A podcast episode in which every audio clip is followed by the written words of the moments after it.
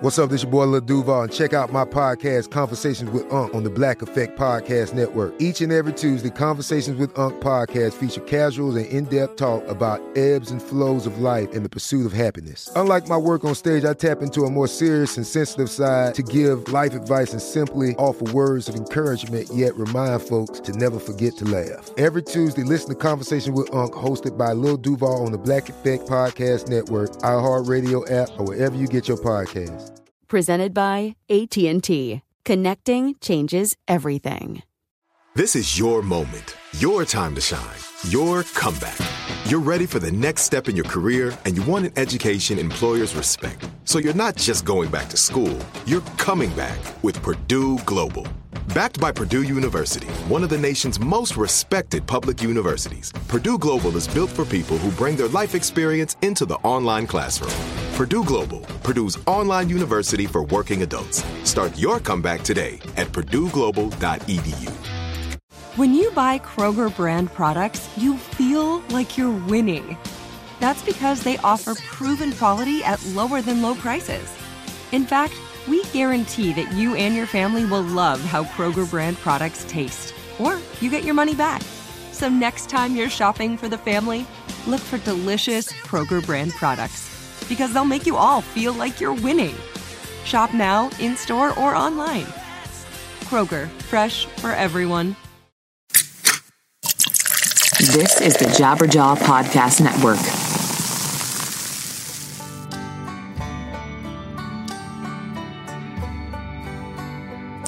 Hello and welcome to another episode of 100 Words or Less, the podcast. I am on a balcony in Palm Springs, California, because uh, you know I'm a jet setter, and no, that's not true. I'm just here for a little getaway with my family. But my apologies because this is delayed the episode for that I normally release on Wednesdays, but uh, yeah, I slipped a Thursday, and then um, yeah, this is getting up on Friday now, so um, deal with it. I'm giving this to you for free, right? So you shouldn't be too mad about it. Anyways, you are not here to listen to me apologize. You're here to listen to me speak to a person who is involved in independent music and has had their life irrevocably changed forever by this beautiful thing. And uh, yeah, the guest this week is a person who I've looked up to for quite some time.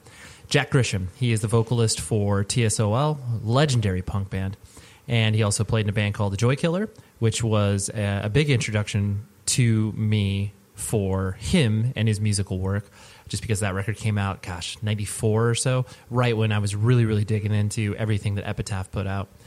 But um, yeah, so I got I got the opportunity to interview him. He frankly never would have popped up on my radar as a person that I, I could ever have access to or speak to, but uh, was able to dive in with him. Went over to his house, and um, as you can hear, the uh, you know the audio quality may be less than stellar because uh, frankly we were just super super engaged in conversation that uh, I kept on forgetting that maybe the microphones weren't that close to our mouths, and uh, that's my sincere apologies. So, uh, but we were just just chopping it up in his living room, and eh, frankly, I forgot the microphones were even there. Um, and I think he was also the same. So, if you hear the uh, echoes of a room, that is exactly why that's happening. So, um, yeah, I, I apologize, but uh, you you still get the conversation. There's nothing that you're going to be like, wait, what's happening there? It's like, yeah, you'll you'll hear where we're coming from.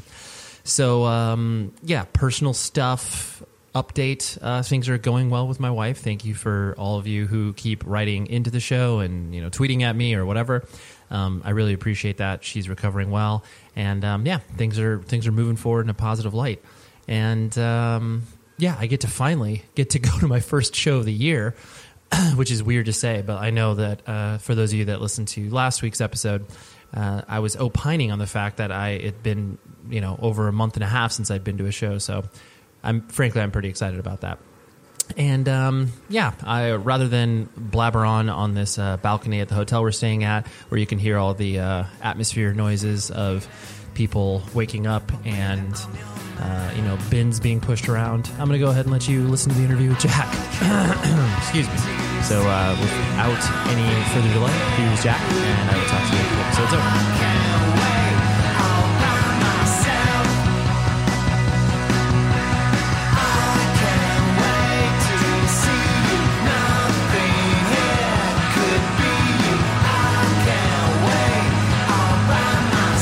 Myself.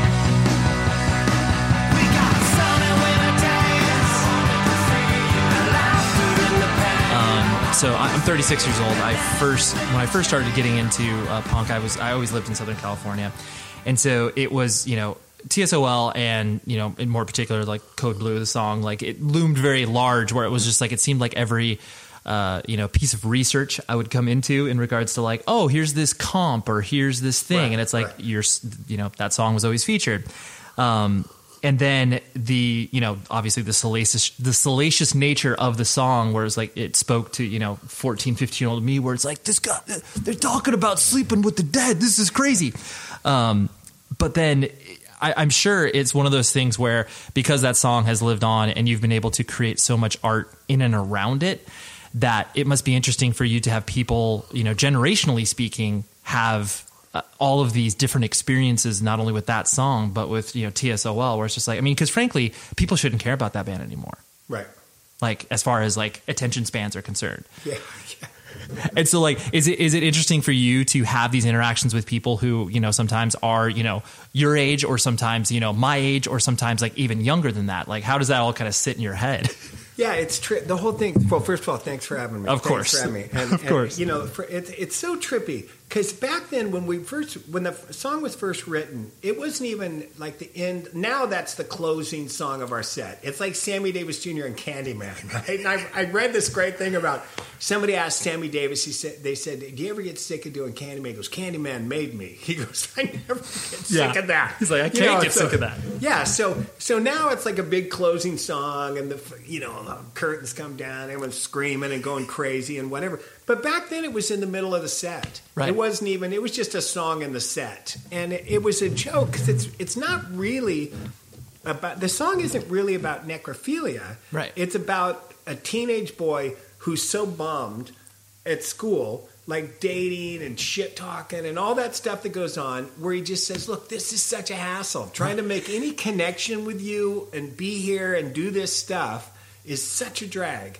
I'd rather sleep with a dead person. Right. Because I can drag them around. Right. and- It's easier. Just It's- do whatever frankly, I it's want. easier. Right. It's totally easy. Yeah, that someone's, comp- you know, and, and it's funny because later on through therapy or whatever, I found out that I got, you know, attachment disorder, all sorts of crazy shit. But it, but it's basically that. It's like it's like, hey man, I I just rather be doing this. Now, does it move a little graphic and get into the, you know, I can do what they want kind of thing? Yeah, it's funny. Yeah. But you know, and and then and and the, the thing about that song is, and Jed the Fish, who was a DJ at K Rock, he even said one time, he goes, he goes, Jack, I bet you're kicking yourself in the ass. The most famous song you've ever written can't be played on any station, Any radio, yeah. right? Because it's just the F word every Absolutely, second, you yeah. know. But but then again, you know, for ki- it's it's the perfect, you know, piss the parents off, Right. You know, out of control song, and and it's been that way for years. And what's crazy now is so so that song was written in '81, and we're 2017 now, which is which is just crazy. Right. So we're talking 36 years ago. Right. That song was written, but especially around this area, I've got little kids. My kids go to school. I've got kids that are 11 and 12. They go to school, and kids are wearing TSWL t-shirts. Yeah, it doesn't make And any then the teachers at the school Right. wear TSWL t-shirts. Sure. And they ask the kids, "Hey, what's your dad doing? What you know? What's he doing?" Like I got kids in high school, elementary school, college, or whatever. You know, and they always people always come to my kids and go, "Hey, man, is that okay? I saw the last name. Are Right. you related to Jack? You know, or whatever." And and they it, it's funny because even though this song was so foul and so heinous, it's like it's like it's almost like people forgive it. Oh, or sure. Yeah, yeah, something. yeah. Well, it's, I mean, it, uh, partially too, because it's such a, uh, you know, not only is it emblematic of the time that it was written, but it's just like, y- there's no way that it can't be included on a starter pack. You know, it's like, here's the 20 punk songs you need to listen to from, you know, the check early 80s. this out. Like, Yeah. yeah, exactly. It's like, it is such a, a, a uh, you know, perfect entry point where it's just like, yeah, these 20 songs can encapsulate that time. And then, you know, you have people who, you know, are always going to be attracted to, again, just like, you know, the origin points of this Right. music scene, no matter what age. And then you have people who, like you were saying, your kids' teachers who were, you know, going to shows at that time who like TSOL still because of the nostalgia factor. And so it's like such a hodgepodge. Yeah, it's crazy. And then, you know, so, I mean, and it goes from kids liking the new stuff too, where they're Right. not even, you know, it's so trippy to me. It's almost like the Grateful Dead or something. It's just so out there. It's like, I was in, in Colorado and there's this dude, and I'm not kidding you. He's it looks 80 to me. He Yeah. looks 80. Uh-huh. And he's got a walk he's got a walker to help him walk and he's standing he's in the restaurant club where we're at, right? And I go, "Hey, how you doing, bud?" You know, just said hi to him. He goes, "Jack." He goes, "Looking good." He goes, "Guy." He goes, "Man." He goes, "You're looking better than I am." And I'm thinking, "Okay, who is this guy? Is this my uncle or something? Who is this guy?" And it turns out that he saw us. He goes, I saw you the first time you came through Denver in 81. Now, in 81, he was 40 something. So he was an older guy going to a punk rock gig. Now, you see that. You see 40 year olds, 30 year olds going to gigs. Well, now, toss on 36, 37 years later. Right. And he's 80. Right. You know, he's 80. And I'm like, Yeah, you're like tight. You're like, yeah, I was I was a child when I came through here, and then now you were an adult, and now you are a grandfather. Like Yeah, it's, yeah. it just yeah, the time And- moves. Right. And I've had kids actually come up to me and go, hey, my grandfather got me into you guys. Yeah. You know, which is so trippy. It and is. then the other thing is you never expected like, you know, whatever. I don't want to punch myself in the face, but like Sure. this genre Yeah. or whatever it is, you never knew that it was going to have this kind of legs. Not at all. Like you never knew, you never thought about it. Absolutely. Like, and what even what is it? I was looking at I'm you know I'm I'm part of this uh, thing that's up for a Grammy this this Sure. voting period Right. and uh, and I was tripping thinking well why isn't there a punk rock Grammy category there's a rap one there's Mm-hmm. Totally. a metal one There's a you hard rock- what- yeah, metal, yeah, it's like exactly. hard rock whatever why isn't there a punk one You know? Totally. And I was thinking well how would you define what it is anyway Right. you know It- it's kind of hard to define what that totally. even It's like, means. are we are we going to focus on the attitude or the actual music being played? And Right. it's just like, yeah, you could if you were just focusing on the musical presentation of something. Dude, like you, you could throw like so many bands into the punk genre. Hank Williams Jr. Totally, Yeah, exactly. Hank Williams III. Throw him in. You could take it. Totally. You know, you know, you know, Ice Cube or whatever, and say hey, Exactly. this is punk rock. Right. They- their first NWA record, the punk rock record. So we're just talking attitude, Totally, totally. Yeah, Yeah. it's just it's it's so tough, but, but they can't give that. they But- cannot. But, it- Um, but it's so, but it's so crazy. Uh, I, I did this book. John Doe from X, Right. uh, wrote a book called Under the Big Black Sun, and he asked for people.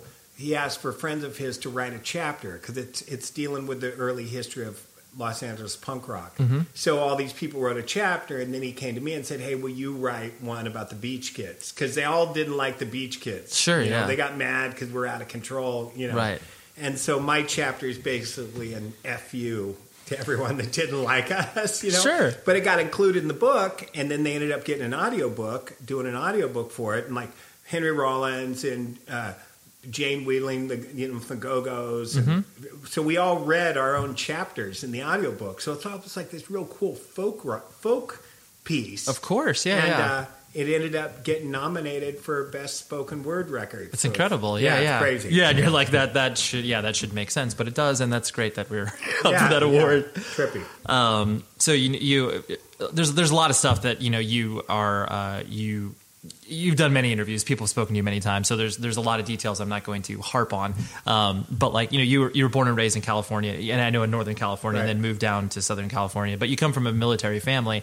Um, I can only surmise that it, it was a very strict household. Totally strict. Okay. Crazy. I Just- used to have to salute my dad when Straight- he came home. Oh, Jack wow. Grisham reporting for inspection, sir. When I was a kid, like it was real. uh, It was a little hardcore, like a little, you know, just. Uh, I mean, they until he died, the grandkids called him Grandpa Sir. It was Wow. You know, it was real. He was real, str- you know, real strict and, uh, but not, you know, and it was a constant battle. Me against him was a constant battle. Because you are are you the only son in the family, no, or are it was you five five kids, uh, two girls, three boys. okay? But I put up the most resistance. Me and my older sister. The rest kind of hung low. Right. And my older sister and I, we were like toe to toe. I was, Just like- they, all, all the rest of your siblings were like, "All right, Jack and the other sister are going to take the most licks." Like, Right. And then and to look up at him and say, "You're not hitting me hard enough." You know that kind of shit. And it's so funny because when you got a dad like that, Yeah. You know, I'd go to school Right. and they'd threaten me, and I'd just look at him and say, "What are you going to do?" I mean, I was in sixth grade and I had hit a kid with a tray in the head because he had threatened some other kid. You know, so it was really kind of little. It was heroic effort. You Of know, course, there. right. You're like, you should be pick- yeah, still. you can't be beating kids in the tr in the face with a p- tray. right? You know, maybe a, di- maybe a different approach, right? yeah, so they pulled me in this room, and a couple of undercover police were there, and the one guy kind of kind of heavy set sits back and opens his jacket, like to show me his gun. And I look at him, I say, What are you going to do, dude? Shoot me? You know, it's like, Right. you know, because really, what are you going to do? It's Right. like, Look, I get my ass kicked at home. Sure. You think, and and I remember right when I first time I turned 18, I went to jail. I went to, uh, I pled guilty and went to county rather than calling my dad. Right. know, You're it's like, I can't. I'd I rather can. go to jail, man. And my dad came three days later. It's like they say visitor, and it's my dad. He goes, "What's up?" I go, "Oh, "Nothing, just hanging." He goes, "Well, why didn't you call me?" I go, "Cause I got this handled. I got this handled." He goes, "We could have settled up at home." I said, "No, no, no." He goes, "Well, I'll get you when you get out." yeah, you're like, but that's not what I wanted. Yeah, yeah. You're like, I did this to avoid that.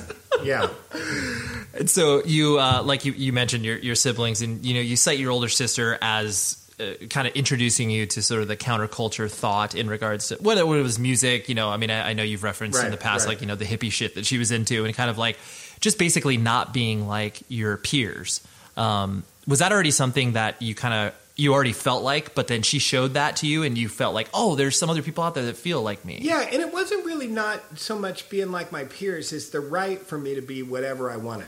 Okay. and the right for them to be whatever they wanted, and that I didn't have to be like them, and that you weren't in charge of me. Okay. So it was really about freedom and about, you know, hardcore, I don't want to say anarchism, but it was real, you know, hardcore dominant socialist, I guess, Yep, if that's yeah. what you could say. Sure. It's, it's the right to be me without being uh, confined by you Right. Right. you know which which is what i really picked up on that that real you know hey you can't i'm a free man Sure. yeah Yeah, you can't you can't tell me how to do this just because you were trying to impose your beliefs or Right. value system or whatever on me. whether it was the police whether it was teachers parents whatever it was you do not own me Right.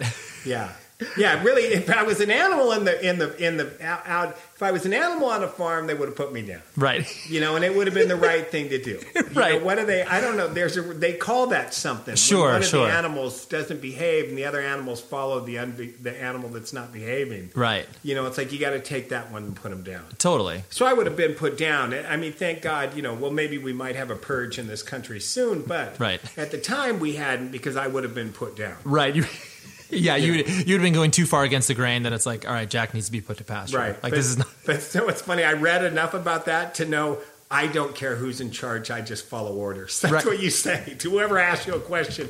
Are you for the government? I don't care. I Yeah. don't even know who the government is. I just do what I'm told. Right. They love that answer. Yes, they Yes. Yeah, they quote unquote they love that answer. Yes. Um, and you know because of the, because of the stuff that you were getting into at that age too, you know like Zappa and like ob- underground comics and stuff like that. Um, you know it, it's I always find it interesting because you know no matter what um, you know era you come up in. th- There are people that are interested in that, and there are people who like look at that stuff and they're just like, "That's weird shit. Why would I ever be into that?" You know. So it's like, I, I, you know, were you bringing that to like some of your friends and being like, like, "Hey, this stuff is pretty cool," and they were like, "Jack, what are you into, dude?" No, because I went through a straight period where when I was younger, I got into that stuff. Okay. And it influenced me, Right. molded me. And then I went through this period of being totally straight, or Okay. at least trying to be straight. Sure. You know, you know, playing sports at school and one, and I was good in school. Like I was, you know, it's like I'm a quick stud. You know, I, I'm not. I shouldn't even say a quick study. I'm a quick. I pick up a book, read it, and I can take the test and ace it. The show is sponsored by BetterHelp. We all carry around different things that stress us out, right? Like maybe it's something really, really small, like, man, that parking space, it's always taken. And I wish that I would be able to like get it instead of, you know, this person that maybe, you know, i- is the most courteous and considerate. I know that's something very random, but it's true. We all experience different things throughout the day that trigger us in so many different ways. And there are many times where I have been like, I wish that I had a, a spot or a repository for me to, you know, get this stuff off of my chest. Because if you bottle it up, that is no bueno. And then all of a sudden you explode on a coworker or a friend or a family member being like, the parking spot. And people are like, what are you talking about? That is where therapy comes in. And I love working with BetterHelp because I'm a huge advocate for therapy, broadly speaking. So if you're thinking of starting therapy, please give BetterHelp a try. It is so easy because it's entirely online. It's designed to be convenient, flexible, and suited to your schedule. All you do is fill out a brief questionnaire and then you get matched with a licensed therapist. And if you are not vibing with the therapist for any reason, you can switch it out at no additional charge. Get things off of your chest with BetterHelp. So visit betterhelp.com slash Ray today to get 10% off of your first month. That's better, H-E-L-P dot com slash Ray. With the Lucky Land slots, you can get lucky just about anywhere. This is your captain speaking. Uh, we've got clear runway and the weather's fine, but we're just going to circle up here a while and uh, get lucky. No, no, nothing like that. It's just these cash prizes add up quick. So I suggest you sit back, keep your tray table upright, and start getting lucky. Play for free at LuckyLandSlots.com. Are you feeling lucky? No purchase necessary. Void where prohibited by law. 18 plus terms and conditions apply. See website for details. Snag a job is where America goes to hire, with the deepest talent pool in hourly hiring. With access to over 6 million active hourly workers, Snag a job is the all in one solution for hiring high quality employees who can cover all your needs. On demand, temp to hire, part time or full time. You name the position warehouse worker, retail associate, grocery store clerk, fitness trainer, baker, stylist, bellhop, podcast producer. Yeah, Snag a job's got a worker for that. With our easy to use platform, you're able to seamlessly post and fill available positions quickly with a dedicated customer support team to provide all the help you need along the way. Kind of nice knowing you have a talent pool like that in your own backyard, right? Snagajob is the partner you need to keep your business running smoothly. So visit snagajob.com or text snag to 242424 to talk to an expert. Snagajob.com, where America goes to hire. Sure, It's not, you know, I'm there- not a study. you know, you know, how to, you know how to, you know how to put forth. I always, I always put it like this: you're able to. There are people who are able to put forth like a, a minimal effort and still yield s- results that will not get you in trouble with your parents. Exactly. And I even had a teacher one time, uh, and this was later on. This was in a college class, and and the the woman came up to me. The professor came up to me afterwards, and she said, uh, "It was it was after you know after the test, and and she came up to me and she said, you you aced that test, you know." And I go, I go, "Oh, yeah. And she goes, and you just looked at the book and we sat down, and and I go, yeah. I go, yeah. And I was almost like a little proud of myself. Mm-hmm. And she looked at me and she said, Do you have any idea how sad that is? And she walked away. True, like just just a bomb right on your life. Yeah, just basically saying, Hey, man, you know, Oh. Right. you do, you show me nothing. Right. You're You just- do you're wasting enough your to get potential. by and it's wasted. Right, right. Yeah, which is which is really, you know, it's funny. I- If you have any awareness whatsoever, and then somebody says something like that to you, it can really fuck your head up. Oh, it a- yeah. It's You like know? the littlest of thing can just stick in your head, and you'd be like, you know what? They're right. Like they're right. Yeah. Why are you driving that car? You're like What do you mean? what? What has that got to do with it? What are you saying? This car is a wonderful car. This is, you know, it's like Totally. Yeah, it's a wonderful car, but not for you. Yeah, you plant that just that really Yeah. infinitesimal spe- seed, Right. and then it's like yeah, then you're done. That's Yeah. all you're thinking about. Why is a thoroughbred sleeping in the barn? Right. What's happening? it's happening like what there? the fuck are you saying? Totally. anyway, whatever. Yeah. So, and then you, as you started to, uh, you know, develop whatever, you played it straight, like you said, for you know a while. Tried to. Tried to. Yes. Yeah. You attempt to attempted to, uh, yeah, fit into the the societal norms, whatever that may mean. Um, but then, as you started to, you know, w- getting to surfing and skateboarding, like you said, just basically being expressing yourself the way you wanted to express yourself, and then, um, you know, how how did I guess how did that the the music and the desire to play in a band, like you know, where did Well, that I come? didn't because I Right. suck. Sure. I can't really sing. I mean, I can sing enough now where I can get by. You've got enough practice now, Yeah, right? I, it's basically that's it. It's sad. I, I tell people all the time, there's no real talent, Sure. but there's enough intellect right. to fake talent. sure. You know, it's what it's basically what it is. Sure. You know, so it's it's it's you know, well, and also so the the band the thing I never would have been in a band if it wasn't for punk rock. Right. Because punk rock you didn't have to have to sing. You just yell and scream, it didn't matter, you know. And what was really what was interesting it wasn't so much it was the letting go that because even though I did stuff that might have seemed like I was acting out or doing that, I was real confined. I was real like sucked in and wallflowerish. Even though I did a lot of stuff, there was I, like I couldn't let go. So I was afraid to talk in public. I dropped classes if I had to, s- you know, Mm-hmm. give a lecture or whatever. Now I at times I give talks for you know six seven thousand thousand thousand people with no notes for an hour and a half. You know, Right. it's like don't think about it at all. But Right. but at the time, there was this real uh, inhibited cat going on. Mhm. And so at punk rock, like the first time I was able to like just dance a little bit, get in Right. the pit and move around a little bit, it was like real freeing. Mhm. Like it was a real freeing trip. Sure. And so uh, same thing, you know, yelling, "Hey, fuck the neighbors, fuck the neighbors," you know, whatever was going the lyrics at the time. Of "Fuck the course. neighbors. you Yeah, know, yeah, it yeah. Just, and uh, so it was it was trippy because it wasn't the music so much. It was like the, just the little bit of letting go Mm-hmm. and and you know sadly that that little bit of letting go that small rivulet turned into basically a river of just do whatever you want Right. this lifestyle of just it doesn't matter just everything to excess and done Right. hold nothing back Sure. no matter what is there is no separation between thought and action Sure. Yeah. There, You you, know. just you just do. yeah That's you it. just do Right. this is it it's i i was in a, a bob's big boy so a denny's Sure. most people don't know what bob's is but let's say Exactly. i was a denny's i was at a denny's and just walking through denny's and saw these people eating like a guy and his wife and the kids and i just belly flopped onto the table just right onto the food just, Just- not even right. just like just thought and did Right, yeah. not even you know and everyone's screaming all place going nuts and you know yeah, you're like I just just open the table. yeah, just bam.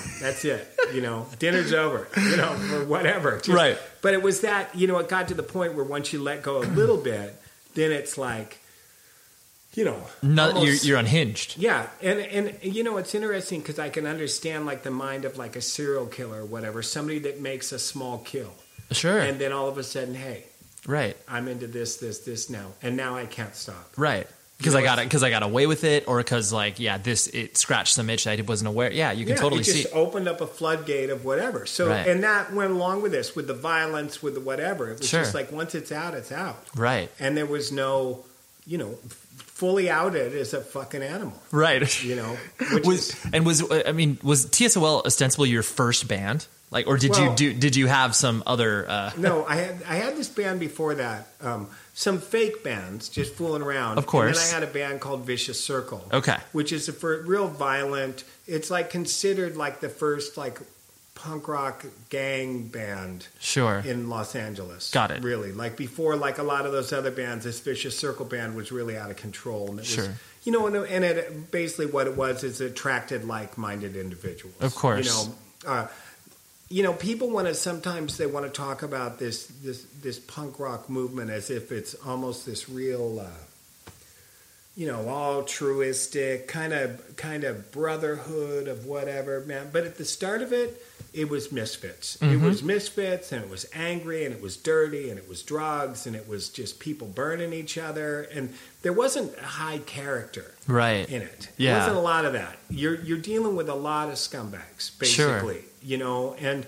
you know, I I try to t- tell people this, especially in Los Angeles, and the women were just as bad as the men hmm you know the shit that the women were doing you know i read this thing one time that you know punk rock basically made the women as trampy as the men Mhm. they didn't give a fuck Right. you know what i mean it was like they were screwing guys like guys used to screw girls Sure. you know who gives a fuck Right. Totally. you know and, just and- hedonistic. Like whatever. This is yeah. yeah, yeah hey i'm balling him and now i'm gonna ball him Yeah, no And I problem. don't- Right. Within an hour. Right. and no one gives a shit either right. Right. and right. no one's looking at them. At least none of the, I don't want to say enlightened, but let's say some of us, we didn't care. Yeah. There was no, doesn't matter, no, no sexism, no racism, no nothing. It was just fucking who gives, no one cares. Sure. Well, because I mean, because too, it's like you know when you're talking about the foundation of something that really hasn't existed before, you, and you're you're attracting, like you said, these island of misfit toys. There's going to be no. Uh, um, not even so much rules, but there's going to be no framework in which people can like attach themselves to. It's yeah, just 'cause like, you, you're not, a, you're not attracting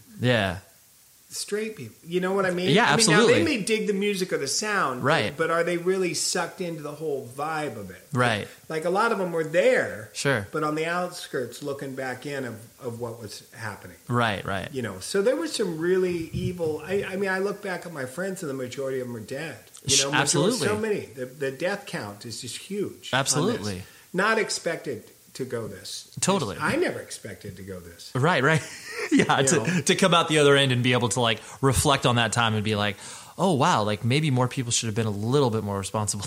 right yeah i always like especially where i want to run into guys i've known from back then and they're still Uh-huh. alive and whatever and i just you know i mean one of our friends just died the other day gabby you know and he died and he was 51 and he died and it's like It's like, yeah, that's young, Mhm. but actually, Right. for that lifestyle, that's, That's- a long stretch. That's pretty phenomenal, right? yeah, like if you look, and sometimes it feels like that. Like I'm 55, Right. right? And sometimes I, I literally feel thousands of years old. Sure. Like just like, man, it's like how many lives can you pack in this? Sure. I, I told somebody the other day, it's like, bitch, I've covered more ground than Magellan. Don't fucking even tell me that. You know what I mean? I mean, when you really think about it, what Absolutely. did these guys do? They made a voyage to the New World and back, or whatever the fuck it is. Yeah, you yeah. Know, bitch, I've, I've been uh, up and back to Europe fucking 15 times. I've Been all Totally. over the United States. Absolutely. Been all over Asia, South America. You know, it's like, throw me back in the 1500s and we're reading about America's Jack Grisham. or, Right. You know, whatever. It's like, it's like this guy's covered ground. man. Totally, totally. And then it's not just the amount of ground, it's the amount of experience jammed in to that much time. Yeah. Like sometimes we'll be somewhere. I don't know if you ever do you ever read Stranger in a Strange Land, eh, Heinlein, whatever. It's a it's Sure. cool science fiction anyway. Right. The bag is that once the guy goes through an experience, he has to meditate and really relive that experience. Okay, and he sure. takes all the emotion out of it, and you know, and when their cities get too many much emotion, they abandon the city Abandon because them and- nobody can deal with it anymore. Sure, sure. So, so sometimes it, it's an interesting theory because you know, I'll go through days and days and days sometimes on tour, and I won't remember. It'll be Thursday, and I won't remember where I was on Monday. Sure. When I was in Paris on Monday, but I can't remember I was in Paris on Monday. Right. You know, when oh, it's Thursday. Where were we Monday? Right. Oh, Paris. What? Yeah, it's You not a know, normal. so- It's not a normal existence. no, Yeah. and then all the you know excitement and craziness and what's going on. It's like sometimes I haven't had a chance to deal with it all. yeah, absolutely. And I just wake up and just don't know where I am sometimes. Like it's Sure. just real trippy. Yeah. It's like how many lives are you gonna fit in one head? Right. I don't even think our heads were made to take that much information in. No, no. I mean, especially too, because like you know, I, I find it uh, interesting, like just you know, because of the the band's evolution. I mean, TSOL, like once you guys you know had to expand beyond, well, not had to, but chose to expand beyond just playing to you know a punk crowd, and you know, once the the whole sort of metal thing started to you know morph into it, I, I'll never forget where it's just like you know, th- when you're younger, you have no context for like when these bands exist. So it's like I'm buying, you know, the, the your the first TSO record, and then I'm buying one that you know came out, uh, you know, seven or eight years later, and I'm like, these bands don't sound alike. You know, like it's, but then it- it- the, I mean, you, you have to place these things in the context of time in order to understand like why you guys were evolving into the fact where it's just like, well, yeah, we can't play to this scene forever. Right, and that's what happened. Like a lot of it, because there was a time when the when the original brand broke up, and Mhm. split up, Right. which was in 83, 84. and because there were a lot of problems and a lot Totally. of shit going on. It's not you know. just- yeah. And what I said, I suggested to the guys, I said, why don't we just change our name? Let's keep playing, Right. but let's not be TSO anymore. Sure. Let's just change our name. And they just thought I was fucking crazy for doing that. It's like you're out of your mind, which it would have been bitching because it would have been the first time somebody ever really did that. Yeah, it's true. And I yeah. wish we would have done it. You Sure. know, at the height of your whatever, at the popular at that time, to just change the band's name and be somebody else. But Right. they bummed on that, and uh, and so then we ended up dropping off, and then they swung more into a metal thing. Right. Our drummer basically went to the point where he kind of that was his downhill of getting out of music. right. You know, so everyone kind of took their own paths, and then later on came back together in like '99. Right, right, right, You know, right. '89, '89 for the first reunion shows Sure. and then 99 for good. Right. Yeah. And then was there ever like you know once once you got swept up in in the band and you guys started to yeah, I mean tour and and do what bands do um you know did you have any notion of like oh like this is what I would like to do beyond the band like I would like to have you know this is a job or this is a career whatever like yeah, there was never other than other than later on, wh- you know, later on I got into writing. I started Mhm. writing, and now I'm, I, I shoot a lot of photos. Right. So you know, it's all I always pick shit that that's cra- you know you can't make a living off doing that, man. You Sure. know, it's like you know you just pick these crazy. Totally. You know, it's not like I'm a life of the I- arts Yeah, right it's like I tried to go into to banking uh, at one time, and I remember when did uh, that when did that occur Uh, this was, sh- I don't know. It's my wife was kind of pushing me to do whatever. She Yeah. wanted me to do this, so I got a straight job, and I remember I used to tell people, you know, you really shouldn't be taking this loan. I mean, the bank should be paying you for this, you know. And I remember my boss walking by just saying, "What are you doing, What are you doing? man?" I go, "Ah, these people, you know, they need somebody to tell them not to do this, you know." Right, you're like, I'm I'm here to help that, but you're not doing your job. But I had to tell them. Right. And it was funny because I used to tell people, you know, hey, this market's going to crash because of this. And Right. no one would listen to me and like blah, blah, blah. And I'd tell people that I'd say, hey, don't do that. I, I recommend not doing that. Right. You know, you're, you know, you're making a mistake. Sure. And, and they didn't want to hear it.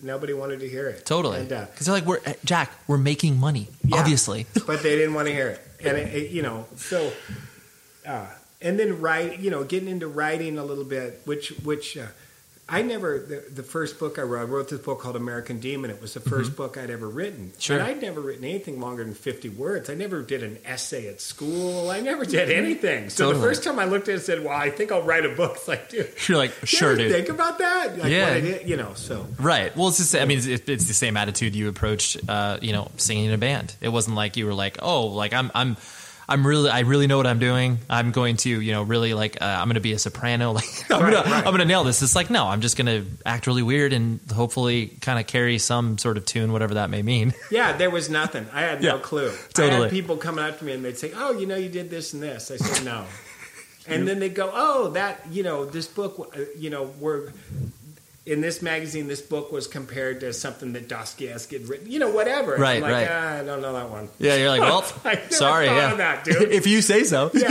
yeah, it's like so. Anyway, you know, you don't.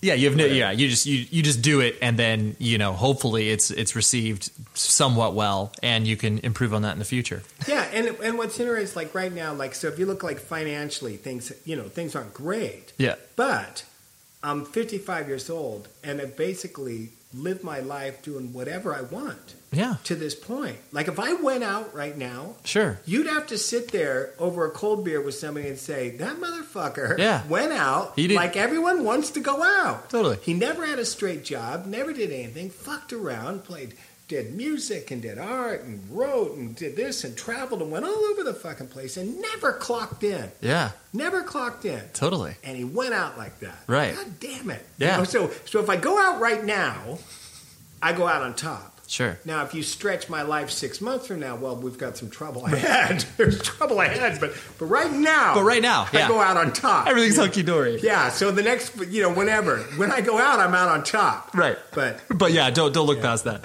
Um, y- like you were mentioning earlier, the uh, you know much has been you know a lot of you know documentaries and publications and magazines and books have been poured over the '80s punk scene. Um, you know, I like t- doing my best to parse you know not only truth from fiction and people who are obviously just like writing about it because they're trying to make a buck off of it or whatever. Um, do you like wh- what do you feel that's kind of like out there and it exists that you feel is like i'm not speaking about in generalities but like your own personal experience within that sort of early 80s punk scene is there a piece of work that you're like oh yeah like that did a good job or that did a good job that you feel um yeah was was reflective over that experience well, the trouble is, it's all uh, what do they call that? It's all that. per- It's all that person's experience. it's true it's true Do you know what I'm saying? Absolutely. So what is real and what isn't real? It's true. Uh, you know, i- if I, I think back to some of these shows and, and you'll hear people go, oh, you know, this show, this show. I go, "Whoa, wait, wait a minute, wait a minute. I was at that show right and it was TSOL, the Bad Brains, and the Beastie Boys playing at CBGB's on a Tuesday night. Right. And there were maybe 200 people there. right yeah You know what I mean? but Maybe. like but like 400000 people have claimed they were at that yeah, show claimed to have been at that show or been there or been whatever. Right? Absolutely. And then and then you know, the other thing is my own recollection of this. I'm not even exactly sure what happened.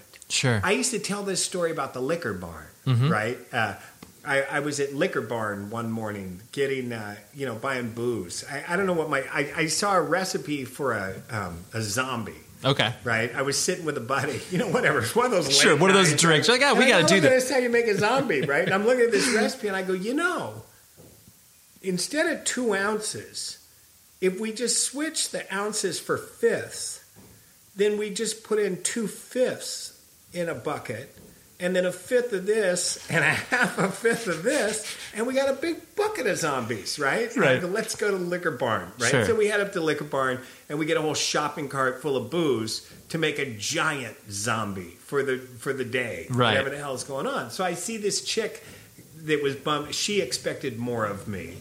And she sees me coming out of Liquor Barn in the morning with a shopping cart full of booze out of control, right? So I used to tell this story about Liquor Barn, Liquor Barn, Liquor Barn. It was funny. Everyone knew this story, right?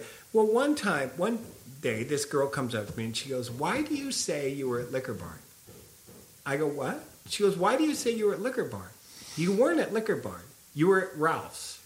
And I'm like, What? And in my mind, it was Liquor Barn. Of course. And then I thought about, well, wait a minute. There's always been a Ralph's on the corner that I thought was a liquor barn. So it's not liquor barn, Totally. it is Ralph's. Right. And and but some way I placed it Ralph's. So so then you think, hey, what what uh so you're at this show and you're doing this and you're doing this and you're doing this. You think, well, what happened? Was this really what happened? Uh, Right. Keith Morris from Black Flag and I were just talking, Mm-hmm. and um, I was talking about T.S. Well playing a gig with Black Flag at this house party in Long Beach, Mm-hmm. and Keith says, and I said, hey, yeah, doing this house party in Long Beach, and Keith says, well, I wasn't in the band. And I'm thinking, wait a minute, what do you mean you weren't in the band? And Keith goes, well, remember, I was in the Circle Jerks, and your band Vicious Circle, and Uh-huh. us in the Circle Jerks, we played like our first show at a house party in Los Alamitos. And so I was already out of Black Flag and in the Circle Jerks when you were in Vicious Circle, and Vicious Circle was before TSOL. I'm thinking, oh, fuck. Yeah, All well, right, Keith, yeah, you're you right. So, so even when you're reporting it, and even the person there reporting it doesn't necessarily mean that the Right. It's report's it's straight. basically it's an army of unreliable narrators. You bet. An Right. army. of- Right. Wonderful. An army of unreliable narrators. God damn, you've got to put some quote marks on that. Because that's badass. Because you said that exactly. It's an army of unreliable narrators. Yeah. I love that. Well, because Great I, I work. just it's one of those things where it's like I look at you know I I, I consume as much as I possibly can about that uh, that era because I mean I- you know I was two or three years old at the time, but you know so many of the bands that I enjoy were from that era. But it's like you it, it's very true where it's just like you can't help but have your experience with that piece of art about that particular time painted none other by that person's perspective. Where it's just like you know, like the the idea of watching you know America America's Hardcore, which is like you know a very divisive movie, and people are just like, oh, some are, love it, some hate it, and it's like I watch it and it was like, that's cool. It just sucks that it ended so such a bummer. Where it's just like, yeah, hardcore died in 1984. It's just like, what are you talking about? Like, there's- it's, Yeah. it totally existed after that. But anyways, I, yeah, I, but but it, and it, it, it is real trippy and um and some of it the trouble is some of it's revisionist history also Absolutely. so you get a lot of that these guys talking up guys that were real fucking assholes Sure. like there's a couple guys that are like punk rock heroes Yeah. that that some of us know hey not the case they're not on the level. Never right? wrote a great song. Sure. Never wrote any songs. Of Uh-huh. those songs. Never, you know, had a shit attitude the whole time. Came from something and then pretended they weren't from something. Very true. You know, all this shit, and Right. then later on, it's built up. Oh, this is beautiful. This is beautiful. It's like, hey, wait a minute. You know, Yeah, slow your roll. racist, sexist, Sure. homophobic. Right. You know, you, we can go down the whole list of damage caused by your hero. Right. You know, It's true. Yeah, it's yeah, like, yeah. It's like, wait, don't paint this guy as some savior of punk rock when it when in reality, Right. the guy was a spoiled rich kid bitch or a fucking homophobic racist fucker. Sure. And I'm talking black or white. We're not talking just white. We're talking the black kid, whatever the fuck Absolutely. it is, Totally. whoever it is, without naming names. Yep.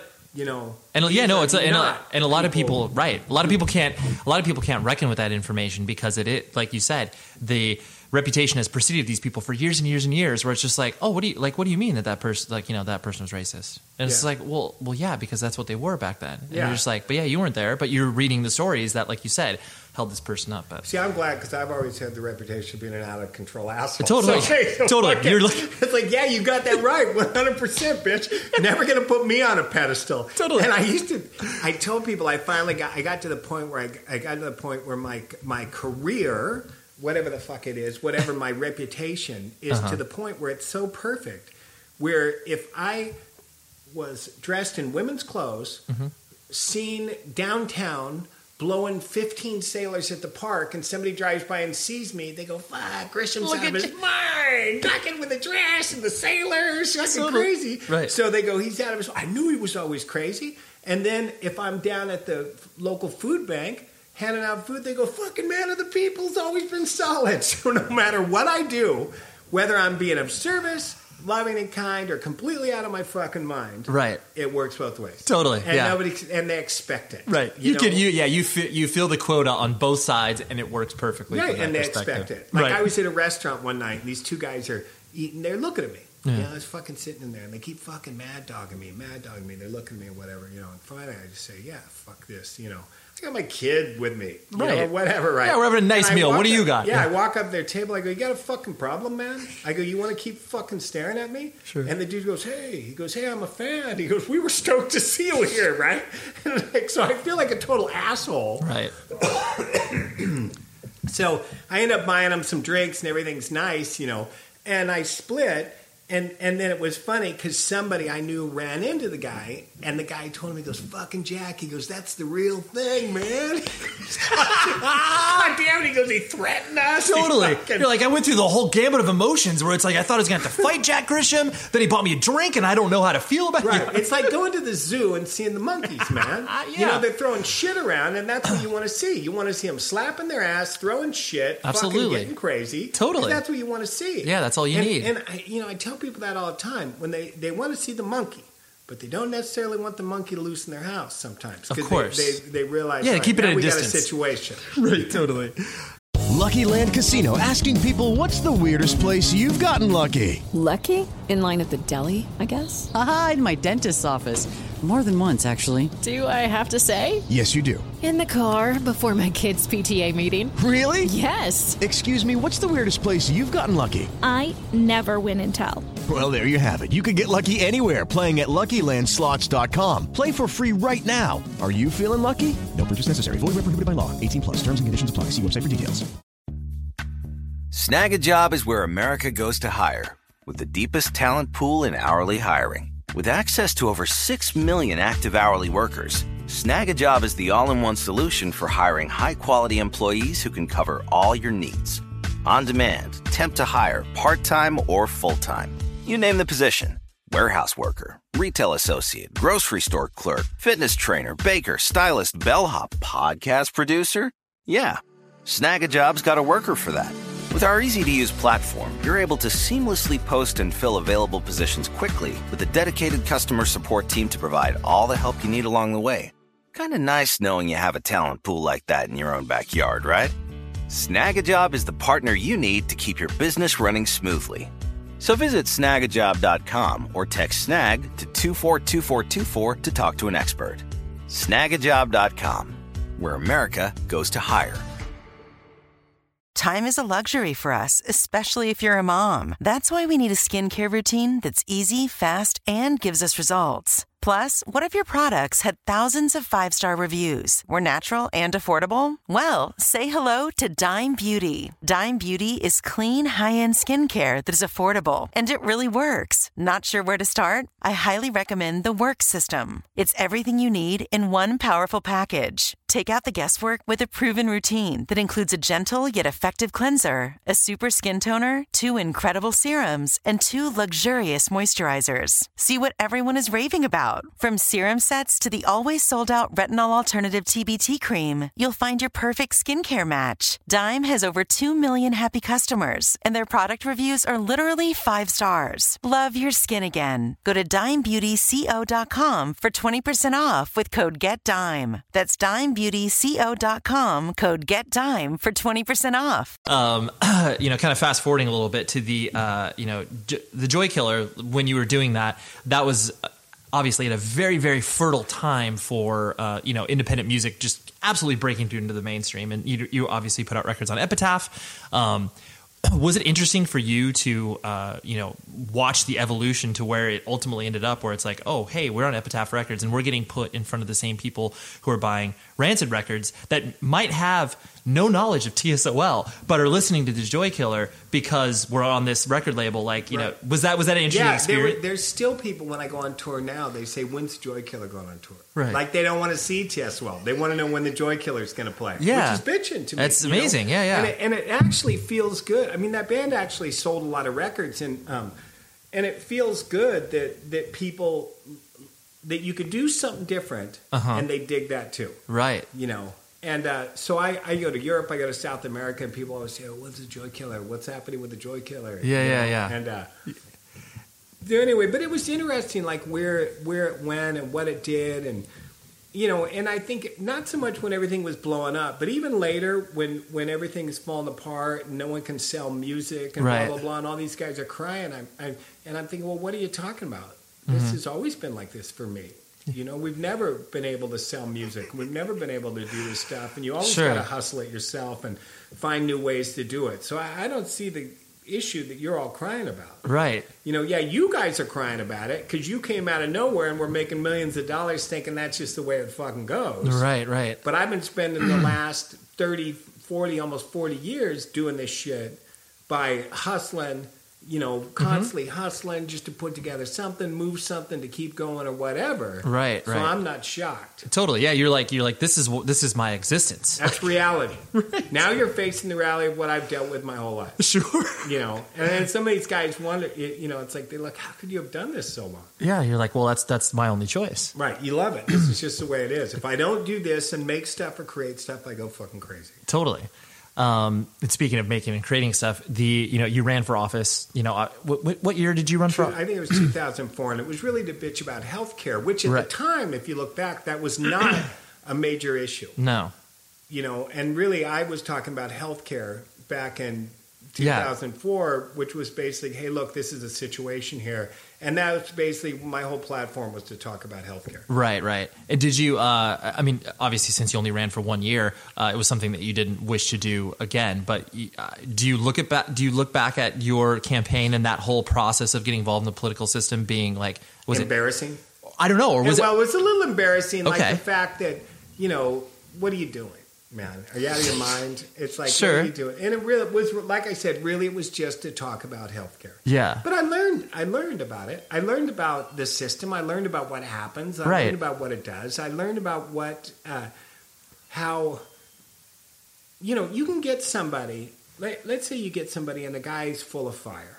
And he's got brilliant ideas, and he's. I'm not saying I was. I'm saying a guy. We're talking. Sure, some yeah, yeah. guy. You get some Theoretically, guy- it's right. the- right. You get some guy, and he's got great ideas, and he's full of fire, and he's full of passion, and he wants to get this thing done. So he rolls in getting this thing done, and he comes up to his first obstacle, and they say, "Hey, we need you. Great, we know you want to get that done, but you're going to have to give a touch here.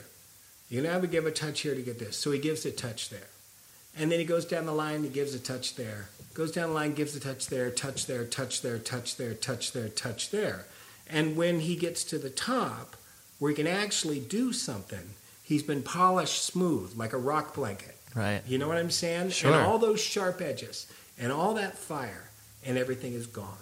And he's he's used to he's used to giving in. Mhm. He's used to compromising. You know, i- it's like you look at that. There's a quote about compromise. A compromise we both lose. That's a compromise. Sure. You know, and and I understand that. Sure. You know, so so I was able to see that. I was able to see what you got to give up, what you got to do, what you know, and it's the littlest stuff. Right. Like you start looking at the littlest stuff you're giving up that you don't think the way you dress or the way you talk or the way you think, whatever the fuck it is, Right, right, you start giving it up. right. And it starts winnowing you down. It- It's. ve- I mean, like de- death by a thousand paper cuts. Right. And that's exactly what it is. And then when you get to a position, Uh huh. you're done. Sure. There's yeah, when no- you've actually finished that quote unquote race, Right. right? Like you said, Whatever it is, and or to the next level, next level, next level. Let's start to say local government, working your way up to state government, to whatever it is, you know, Right. and how much you've really given up. Sure. you know. So it- it's I, I think it's really interesting. I, I think we- we don't have a system that works, uh, you know, and it's just uh, you know. So it was it was interesting to see what happens, and I was offered jobs afterwards. Like I had people, Well, you uh, know, yeah, I can imagine because I mean, whether or not like you know, most people that that you know come from you know either our train of thought, our world, whatever, they they do this not even so much as an experiment, but like like you said, you wanted to learn, you wanted to see what the system was like up Right. close and personal, because a lot of people can judge it from afar and kind of have you know a basic understanding of it, but it's not until you're in the trenches where you like you said you get to see all the uh, all the the mechanics that it takes to put all this together. Yeah, and I had an interesting day one time. I, I was up at Fox for an interview. Sure. And, uh, and it was it was interesting because I wasn't really paying attention, and we're just talking, and we're going through some of this stuff, and we're just talking, and uh, and at the the end, the newsroom applauded. Like I didn't see him get quiet. Do you Right. know what I mean? I didn't Sure. see him listening, and at the end, the newsroom applauded, and That's it was really almost cool. embarrassing a Sure. little bit. And then you know the head of the newsroom came over and he gave me his gave me his card and he said, "Look, man," he goes, "If you ever want a job, Yeah. if, you know what do you want? You know what do you want? You know what do you want?" And I don't know what he was thinking or what anyone else was thinking, Right.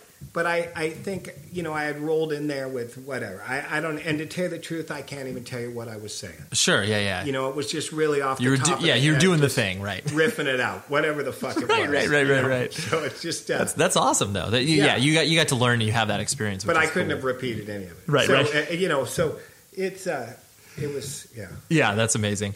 Uh, a few last things before I let you go was the uh, you know your your years of sobriety and you know it's been highly publicized what you you know the, the struggles you went through in regards to you know addiction, drugs, alcohol, everything like that.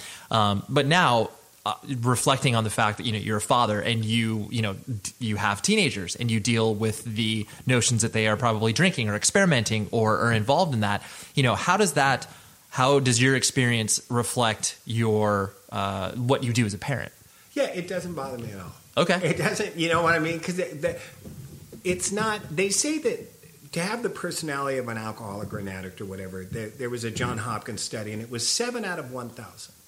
So seven people out of 1,000 have that ism. Sure. that That predisposition, alcoholism, the- whatever right. it is. Yeah, seven yeah. out of a 1,000. Okay. You know, and I'll get these these recovering alcoholics, and they'll go, "Those beer commercials are a lie." You know what? I have to pull them up and say, "No, they're not." For 993 people, those beer commercials are the truth. Sure. They they have a cocktail on a Christmas Eve. They're hugging. They're singing a song. They're having a great time. Blah blah blah. But for seven of us, we're having a couple of cocktails, and we want to go out in the barn and fuck the Clydesdales. We're out of fucking control. Totally. You know what I mean? But it doesn't mean my kids have that. Right. So it doesn't mean I got to get on them about whatever, and they've experimented, and they've done stuff, you know, Mhm. and I got to just sit back and see what happens. Sure. And I got to treat them basically where it's the point where if you need help or your friends need help, you know who to come to, Right. and they come to me. you That's know? amazing. Like they'll go. My older daughter will say, "Hey, you should really talk to my dad if if she's got a if somebody's got a problem, or whatever." And they just send it to me. And a lot of people don't really understand that that it you know one of these treatments for addiction. Once you get the substance taken away, what why did they turn to it in the first place? It's true. Is what you really got to look at. Yeah. It's like it's like, hey, great. Th- this is just a symptom. This is the final thing. The final thing is they get loaded. The final thing is they drink. They find so so. What got them to that part? What made them so uncomfortable, where they couldn't live life without doing this, even though it was something that was going to harm them? Right. You know. So so it's it's uh, and that's what I deal with. Sure. I deal with that Right. and and you know how do i how do i go through life Yeah. Yeah. You Yeah. know, how do i you know so it's it's it's real it, it, it's real interesting and and i'm not uh, i'm very open about being sober Sure. because it's a good thing to be open so people Absolutely. can come to me and they can ask me questions say hey what'd you do how'd you do this Right. whatever you know it's like uh, Yeah. i don't claim membership in any organization not nothing it's just uh, this is what i do Right. and i've learned to live and to be a citizen Right. and to be free Right. without this. Right. Devoid However, of this. hmm I'll gladly buy you a cocktail and sit and chat with you. Totally. You know what I'm saying? Yeah, you're like It I'm doesn't- right. It's your life. It Sure. doesn't have anything to do with me. Right. You I'm not know? going to impose like yeah I'm not I, I can control myself around this. You do you. Right. And that was the difference in why a lot of people had trouble with the straight edge movement. Sure. Is because they wanted to be straight and they wanted everyone else to be straight. Sure. I don't want you to be straight. Yeah, I yeah. don't give a fuck what you do. You know what I mean? Totally. This we're talking freedom. We're talking your right as an individual to live as you will. Absolutely. You know, that's your life. Mhm. Even if you want to take it, that's okay with me. right. That is Because your that's- decision. That's your decision, and that's Totally. your life. And I believe that you have the ownership of your life. So, so that's that's yeah. That's that's the, car, main that's the cardinal difference. And I wouldn't have been so bummed out with the straight edge guys if they would have lived like that. rule. Of course, yeah, yeah. They're- Hey yeah. man, very, very. Don't, don't put your fucking no blowjob rules on me, bud.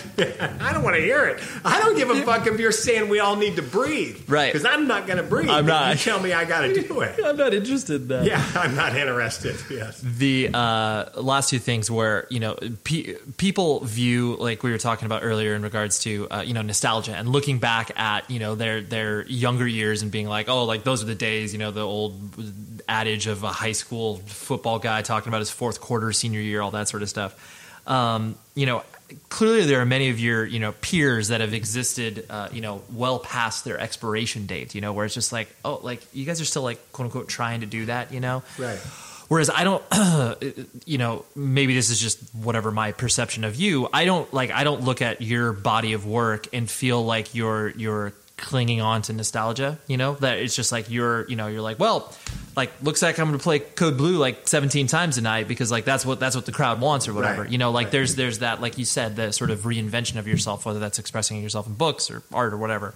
Um, how does it like you know how does nostalgia kind of sit in your head like is it something you just like you kind of you know look at from a distance and be like that's fine that people like to like maybe like my older stuff and don't like my newer stuff or whatever um, you know how does that all kind of Well, sit so- in your head Some of it's fear. Uh-huh. Some of it's got to do with fear. Sure. Because hey, I you know I know this is accepted, and I know this is liked, and I know this will make me some money. right So I'm going to just reel it back in, and I'm going to sit right here, and I'm going to do this, sure which is great. right But living a life based on fear, you know, It's it's, tough. not a life. right You know, I don't want to be at the end and go, oh, bitch, fucking pussy. i've been scared the whole damn time Yeah, yeah, yeah. You know, Yeah. you want to stand up and go, I went out swinging, fucker. Fuck- You know, it's like Yeah. that, that kind of thing. So, you know, and, and for me, the, the need to create and to do and what, you know, whatever, it's like, hey, let's try this. Let's just try it. Fuck it. We got the platform to try it. Somebody else is paying for it, man. Sure. It's like,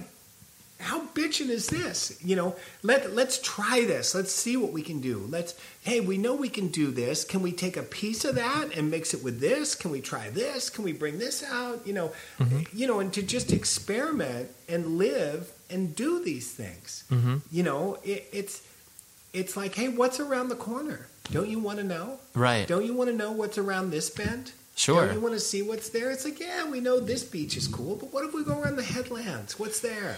Let's Sure. go find out. Yeah. You know, so so it's the same thing with music or with art or whatever, but but and it's risk. And especially it's risk with livelihood too. Mhm. It's like it's like, hey, if this tanks, what are you gonna do, man? Go Sure. work at Starbucks? It's like, yeah, I'll go work at Starbucks. I'll, I'll go do. I'm willing to pay a price for whatever I do. It's like, you know, you got to pay a price. sure And and I'll tell you, you know, if you do something you don't want to do, and you get ripped apart for it, it stings worse. If you do something you did want to do and you get ripped apart for it, you can say, "But fuck you, I did what I wanted to do." right i got it out there Yeah, Oh, I hey, Butch, I took a swing, man. Right. So it's like I had a kid say that one time. This guy tried to fight me, and it didn't work out well for him. And uh, but then afterwards, I, I thought, little prick, man, because he was bragging to people. He goes and he said, he goes, "Well, fuck you. At least I took a swing at him." at least at least i tried Yeah, that's what he said. He goes, at least I tried. You know, I got my ass kicked, but at least I tried. Right. You know, and and it's the same thing. Like like to just experiment and do and to not. And and believe me, with a ton of kids and bills, I get the fear, man. Sometimes I think, God, let me just let me just copy Code Blue and do this and sell a few hundred thousand records and do this. And Right. It's like, and I'll pay these bills.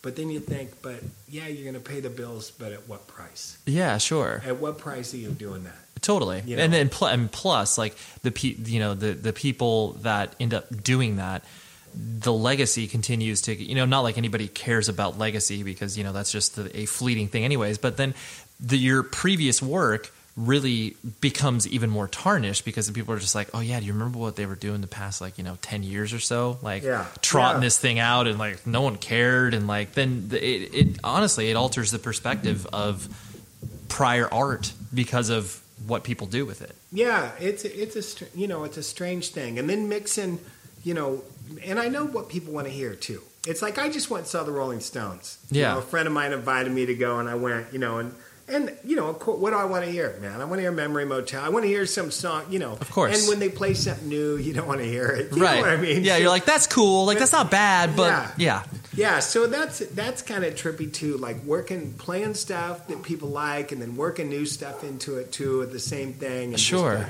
Ke- Yeah, keep, keeping everybody balanced there. Yeah, yeah. uh, I before I let you go, I had to, uh, you know, you, the, the the fact that you have been, uh, you know, vocal in regards to like you know hypnotherapy and like your practices within that, uh, you know, that's not common for most people that uh, you know are affiliated with the you know punk rock or independent uh, music scene. Um, you know, how how did that kind of enter your life? And I mean, how, is that still Well, something that's meaningful yeah. to you? Well, and I'm also uh, NLP, neuro linguistic programming, that kind of shit. You know, it's, Sure. it's words. It's words and it's people. That's I'm true. interested in people. Okay. Like what makes them move? What do they do? What do they think? How's the mind work? It's it's uh, when I first got sober, uh, I used to you know have some cocktails when I'd go out and play. You know, and I Right. put a couple of drinks in me. I loosen up. I get on stage. Hey, Yeah, yeah. hey, you know what's up, baby? You know, just like woo. Sure. You know, we're rolling, right? So then when I got sober, all of a sudden I'm going on stage, nothing Right. and it wasn't comfortable. It Sure. was like wa- it it was like if you're a shoplifter and you're walking out of a store uh, without buying something, your ass gets real tight. You think everyone's looking at you like, why are you walking out of the store without purchasing something? you didn't purchase anything, right? so, so what are you stealing, bud? So that's how I felt. So I went to this hypnot. I went to a hypnotist Uh huh. to try to get whatever just out of the blue i went to a hypnotist to get my mind free or whatever and, and it was real interesting he took me back to a he said what's the best show you ever played and he let me go through that show and remember it and he did he did it i i know now but at the time i didn't know then he basically put an anchor on me so that whenever i walked on stage the memory that was flowing through my subconscious was of this great show was people cheering going whatever and and I've had people later on come up to me and say, "God, man, you give as much to ten people on a rainy Tuesday night as you give to ten thousand people on a Saturday at a festival." Right. How? Well, because the same show's running through my Right. I'm playing that 1982. Right. yeah, it's like the show when people are going crazy and everyone's Totally. doing this, and and so I go back to that show. So then later on, um, a friend of mine sent me to a school. Mm-hmm. Mhm. Uh, you know, it was uh, my business manager, uh, a, a woman, great woman. I it was funny. I all I worked with was women. My manager was a woman. The booking agent was a woman. Business all hard All hit women. That's So amazing. it's funny because I'm like no, no, like at times people call me a misogynist asshole, whatever. But but I'm surrounded by hard hitting, powerful Totally, women. that Like, you I- trust with- I walk yeah. in with all chicks. You know what I'm It's saying? amazing. It's like you know, and uh, anyway, so uh, uh, she sent me to this school, and I learned hypnotherapy and uh, neurolinguistic programming, and and and just learned about the mind, learned about you know. And it's interesting. You use it in talking, you use it in speech, you use it in lyrics, you use it in whatever. It's so. Uh, so I apply it to Uh-huh. everything I do. That's amazing. And it was it was it was interesting because I was given these talks, I was given these lectures, and somebody'd say, you know, you know, you're a great lecturer, whatever, you know, and, and it's funny because you drift off topic and then you come back and finish the topic, right? Sure. And it's like so we think you're not there, and then all of a sudden you button all this stuff up, right? So so come on in. So uh so hey Steve. So uh, so they didn't um uh, there's coffee if you want a cup of coffee, Steve.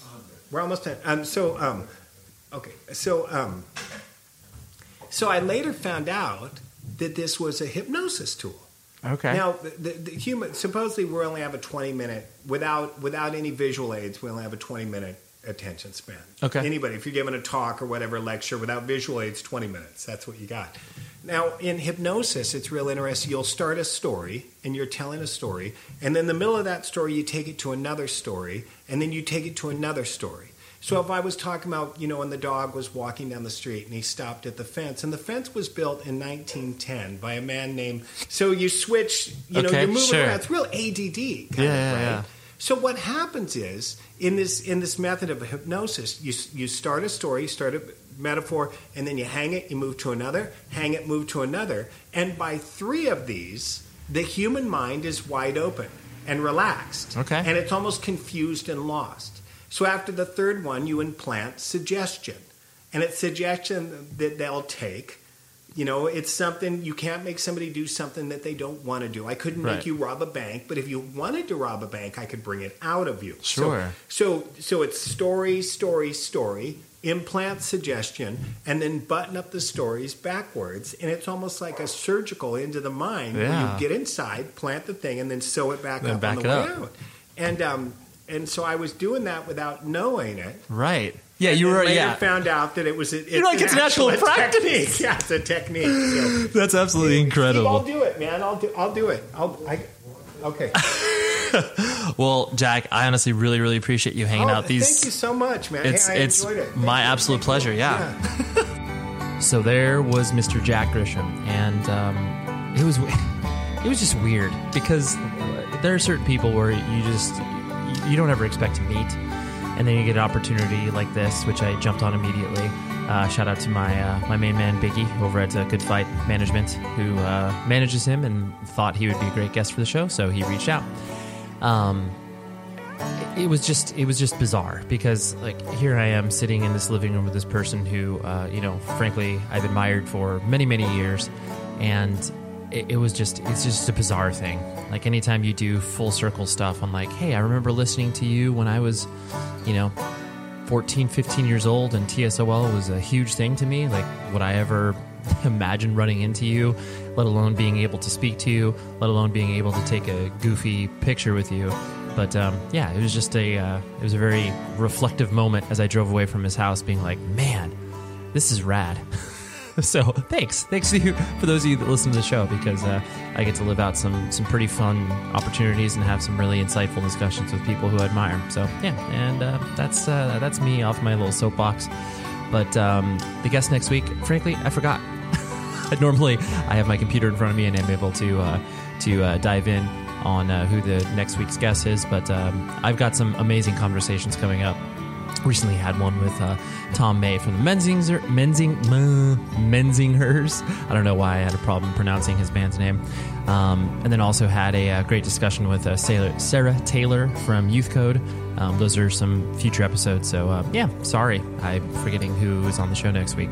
That's how addled my brain is with uh, being in 7 million places at once. But, anyways, you please have a good rest of the week and be safe, everybody.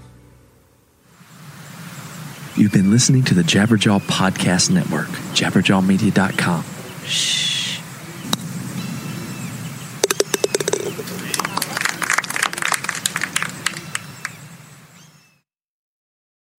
The show is sponsored by BetterHelp. Trust me in saying that no matter who you are, mental health challenges can affect you, and how you manage them can make all of the difference. That's why everyone should have access to mental health support that meets them where they are and helps them get through. BetterHelp provides online therapy on your schedule. It's flexible, simple to use, and more affordable than in person therapy. Connect with a licensed therapist selected just for you. Learn more at betterhelp.com. That's E betterhelp.com. This is Malcolm Gladwell from Revisionist History. eBay Motors is here for the ride. With some elbow grease, fresh installs, and a whole lot of love, you transformed 100,000 miles and a body full of rust into a drive that's all your own. Brake kits, LED headlights, whatever you need, eBay Motors has it. And with eBay Guaranteed Fit, it's guaranteed to fit your ride the first time, every time, or your money back. Plus, at these prices, you're burning rubber, not cash. Keep your ride or die alive at ebaymotors.com. Eligible items only, exclusions apply. Hey guys, back at the playground again, huh? Yep. You know what this playground could use? A wine country. Heck yeah, and some waves so we could go surfing. ah, love that. A redwood forest would be cool. I'm in. Ah, ski slopes. Let's do it. Um, can a girl go shopping? Yeah, baby. Wait! Did we just invent California? Discover why California is the ultimate playground at visitcalifornia.com.